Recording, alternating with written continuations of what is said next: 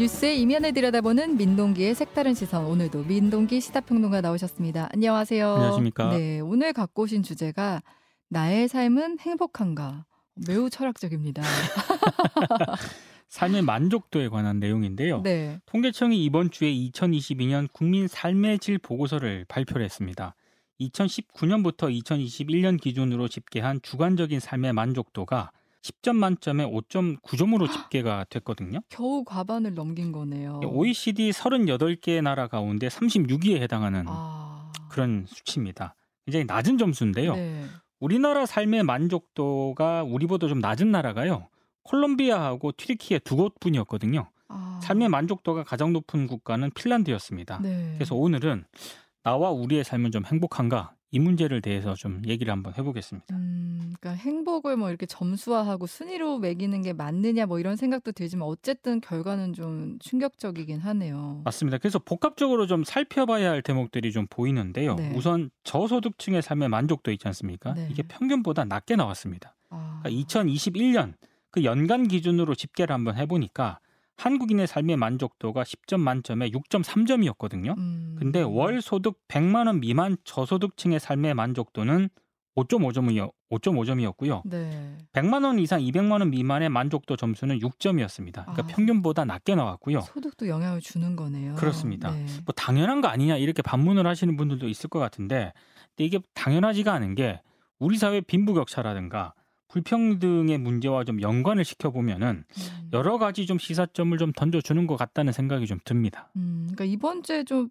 통계가 많이 발표가 됐는데 이번 주에 발표된 통계 중에 출생 사망 통계도 있었는데 이게 굉장히 충격적이었어요. 사실 이게 굉장히 충격적이었습니다. 네. 2020년 첫 우리 한국이 인구 자연 감소를 기록을 했는데 3년 연속 인구 감소가 이어지고 있다는 그런 내용이었고 음. 또 하나는 여성 한 명이 평생 낳을 것으로 예상되는 평균 출생아 수인 이른바 합계 출산율이 있지 않습니까? 네. 이게 0.78명까지 떨어졌다는 그런 내용이었거든요. 한 명도 낳지 않는 거죠. 그렇습니다. 네. 그러니까 한마디로 저출산 고령화 문제가 매우 심각하다 이걸 보여주고 있는데, 그러니까 왜 결혼 비율이 하락을 하고 아이를 낳지 않으려고 하는가? 음. 이걸 가만 생각을 해보면 여러 이유가 있겠지만 앞서 얘기한 삶의 만족도하고 좀 밀접한 연관이 있지 않나 이런 생각이 좀 들더라고요. 그런데 저는 따로 생각했는데 연관이 될 수밖에 없어 보여요. 그러니까 내 삶이 만족스럽지 않은데 그렇죠. 굳이 뭐 결혼하고 아이를 낳을 필요가 있나 이런 생각을 할 수밖에 없는 거 아니겠습니까? 요새 이제 젊은 친구들 많이 하는 얘기가 내가 이렇게 팍팍한데 내 애들도 또 이렇게 힘들게 사는 게 그렇죠. 두렵다. 그 얘기를 한단 말이에요. 그게 이제 소득 불평등의 구조화 문제인데 음. 그래서 제가 봤을 때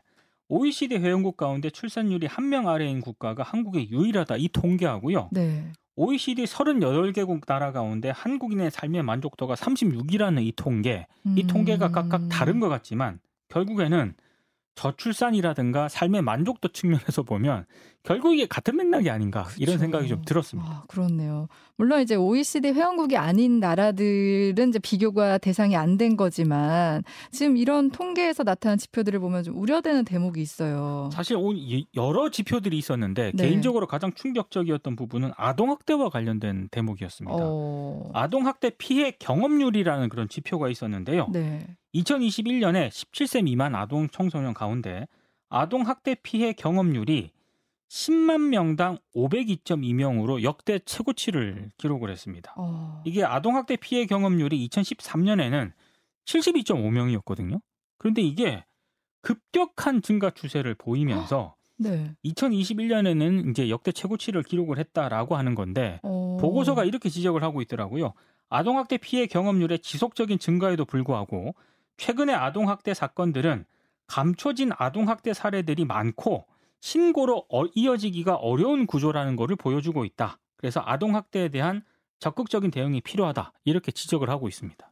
아, 근데 아동 학대 이렇게 크게 늘어났다고 하니까 너무 충격적인데. 네, 저도 충격적이었습니다. 어, 그렇네요. 근데 이렇게 되면 이제 가족 공동체도 흔들리는 거 아닌가 싶어요. 그런 지표도 있더라고요. 이게 다 연관이 되는 그런 항목이던데 특히 이제 가족 공동체 영역을 나타내는 지표에서도 굉장히 염려되는 수치가 나왔습니다. 특히 이제 신체 경- 정신적 위기 상황에서 도움받을 곳이 없는 사람의 비율을 나타내는 그런 척도가 네. 사회적 고립도라는 항목이거든요. 근데 이게 2021년에는 34.1%로 조사가 됐는데 2019년과 비교했을 때 6.4%포인트 증가한 그런 수치입니다. 아. 그리고 독거노인 있잖아요. 네. 독거노인 비율도 지난해 20.8%로 2021년과 비교했을 때 0.2%포인트 증가를 했고요.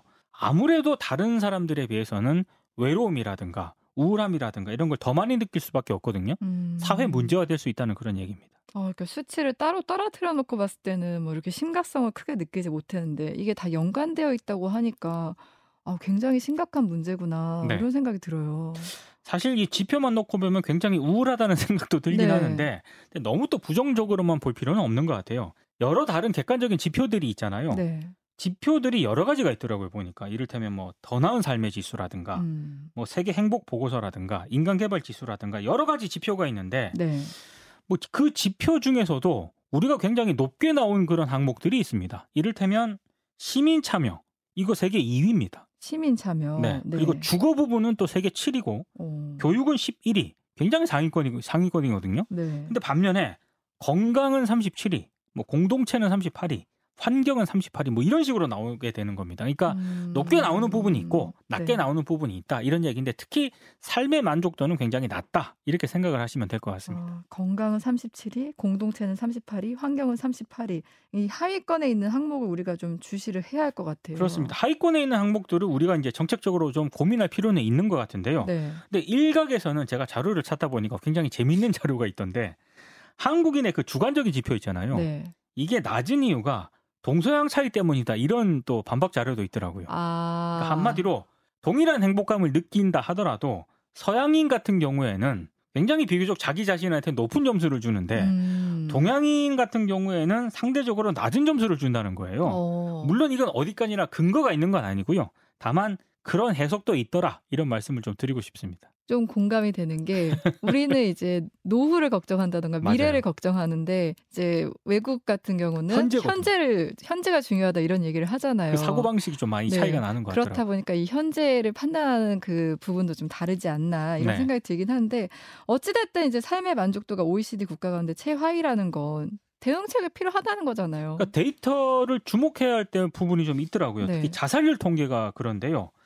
고령층에서 상당히 증가폭이 두드러졌습니다. 특히 인구 10만 명당 자살로 인한 사망자 수를 뜻하는 게 자살률인데 2021년 기준으로 26명으로 집계가 됐는데 아. 이게 전년보다 0.3명 늘었습니다. 특히 아이고. 70대부터는요. 네. 인구 10만 명당 자살자가 40명을 넘었고요. 80세 이상에서는 61.3명으로 급증을 했습니다. 아. 이상하잖아요. 나이가 많으신 분들이 자살을 한다는 게. 그러니까요. 그게 우울함, 고립감, 경제적인 문제, 질병 뭐 이런 것들과 연관이 있기 때문에 네. 그래서 좀 고민을 많이 좀 해야 될 것 같고요. 음. 여자 같은 경우에는 70세 이상을 제외하면 20, 30대에서 자살률이 굉장히 높게 나타났습니다. 특히 어. 2021년에는요. 20대와 30대의 사망 원인 가운데 1위가 자살로 나, 나타났거든요. 네. 이거는 우리 사회가 심각하게 받아들여야 될 그런 부분입니다. 어, 20, 30대와 그리고 70대, 80대의 자살 이 부분 좀, 음, 좀 충격적이긴 한데 네. 이렇게 극단적인 선택을 한 사람이 많은 사회는 결코 행복한 사회라고는 할 수 없잖아요. 그렇죠. 이게 물질적인 풍요가 곧 행복으로 연결되는 건 음. 아닌 것 같다. 이런 생각도 들면서도 여유로우면 충분히 좋지 않겠습니까? 네. 근데 그게 다는 아닌 것 같습니다. 음. 특히 저소득층 같은 경우에 아까 삶의 만족도가 좀 낮게 나타났다라고 네. 얘기를 말씀을 드렸는데 이거는 이제 돈을 적게 가지고 있는 그런 문제라기보다는 앞으로 현재가 좀 개설될 수 있는 그런 여지가 있느냐. 음. 그리고 이 빈익빈 부익부 형상이 좀, 좀 바뀔 가능성이 있느냐. 음. 미래 전망이 좀 좋으냐. 네. 여기에 따른 어떤 문제라는 생각이 들거든요. 음. 그래서 좀 다르게 바라봐야 할 문제라는 생각도 들고요.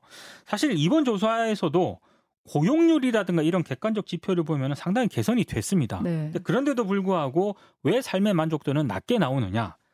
데이터에 잘 안 잡히는 것들 있잖아요. 이를테면 장시간 노동, 음. 흔히 말해서 워라벨, 네. 그리고 이런 것들이 아마 제대로 보장되지 않다 보니까 스스로 주관적인 평가를 할때아 나는 행복하지 않아 이렇게 좀 음. 생각하지 않나 이런 생각이 좀 들고요. 네. 실제로 저에게 세계적으로 노동 시간 감소 추세거든요. 근데 아직까지 한국은 다른 나라에 비해서는 여전히 노동 시간이 좀 길어요. 네. 그래서 이런 측면도 삶의 만족도 조사가 좀 낮게 나온 이유가 되지 않았을까 싶습니다. 음, 이번에 발표된 수치에서 너무 좋은 면만 보기보다는 조금 그 이면에 숨겨진 것들을 우리가 찾아내서 정부가 대책을 세워야 되지 않나 이런 생각이 들어요. 맞습니다. 주변 시선 너무 많이 신경을 쓰지 않습니까? 그리고 남과 끊임없이 비교를 당하고 오죽하면 사촌이 땅을 사면 배가 아프다는 말이 그러니까요. 있잖아요. 네. 그러니까 너무 상대적 박탈감이 다른 나라보다 클 것 같아요. 그래서 음. 좀 불행하다고 생각하시는 분들이 많을 것 같은데 네. 한 번쯤은 지금 시점에서 생각해 봐야 할 대목이라고 보는 게 그동안 외형적으로 굉장히 많이 성장을 했잖아요.